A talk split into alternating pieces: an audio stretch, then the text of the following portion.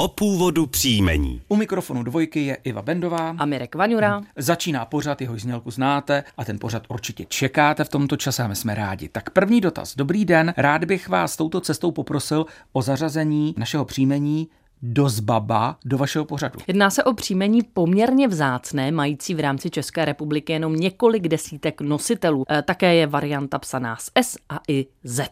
Zdá se, že hm, semeništěm Dozbabů je Jižní Morava. Jediné podobné příjmení, které znám, je Duzbaba, kde se význam zdá být zřejmější. S pozdravem Marek Dozbaba.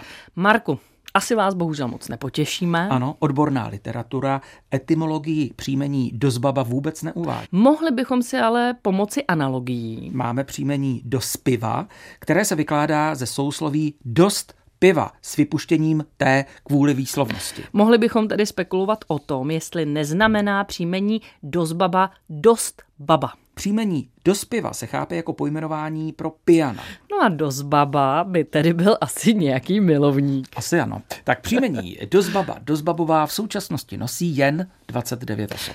A k příjmení dospiva máme i variantu duspiva a duspivo. Proto se domníváme, že patrně stejný původ jako dozbaba bude mít i příjmení Duzbaba, na které se nás zeptala další posluchačka, tedy Petra Duzbabová. Kromě ní toto příjmení dnes nosí dalších 130 obyvatel.